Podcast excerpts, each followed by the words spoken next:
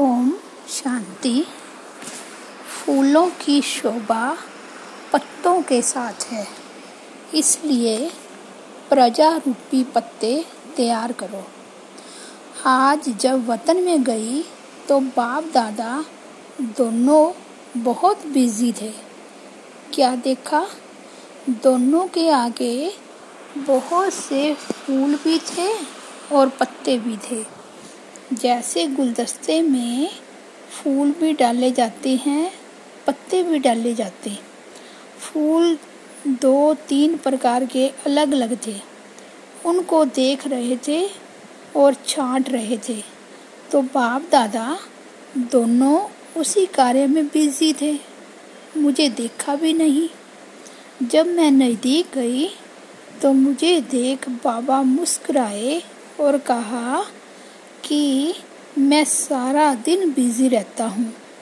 देखो बच्ची, कितनी बड़ी कारोबार चल रही है।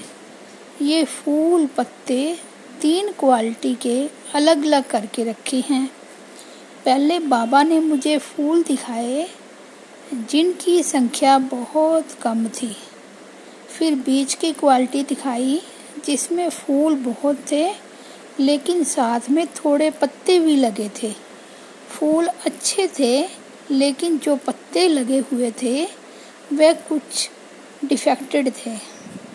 तीसरी क्वालिटी में फिर पत्ते जास्ती थे और फूल बहुत ही कम थे। इस पर बाबा ने मुझे समझाया कि ये पहली क्वालिटी जो है वह ये वह बच्चे हैं जो बिल्कुल दिल पर चढ़े हुए हैं और ऐसे दिल वाले अनन्य बच्चे बहुत ही थोड़े हैं। दूसरे नंबर वाले बच्चे हैं, बहुत अच्छे, परंतु थोड़ा कुछ कमी है।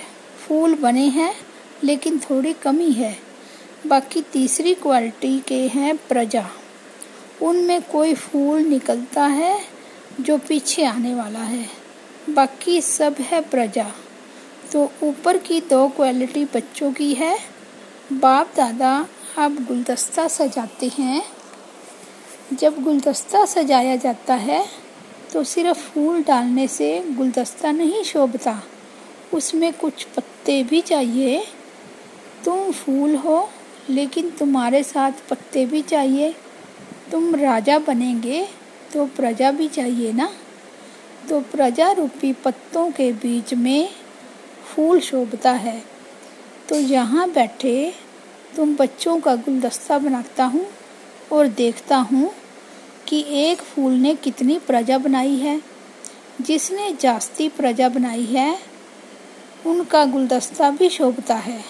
फिर बाबा ने एक प्रश्न पूछा कि जब कोई देवता की मूर्ति पर फूल चढ़ाते हैं तो सिर्फ़ फूल चढ़ाते पत्ते निकाल देते। क्यों? पत्ते तो फूल का शो होते हैं, फिर पत्ते क्यों निकाल देते? फिर बाबा पहले अर्पण हुए तो अकेले थे।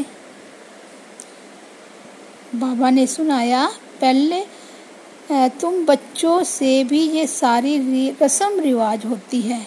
जब तुम पहले अर्पण हुए तो अकेले थे। लेकिन फूल को अगर कुछ समय रखना हो तो पत्ते साथ में होंगे तो रख सकेंगे। वैसे ही जब तुम पहले अर्पण हुए तो तुम अकेले फूल अर्पण हुए हो। फिर तुमको 21 जन्मों के लिए अविनाशी चलना है। तो प्रजा रूपी पत्ते भी लगाए जाते हैं।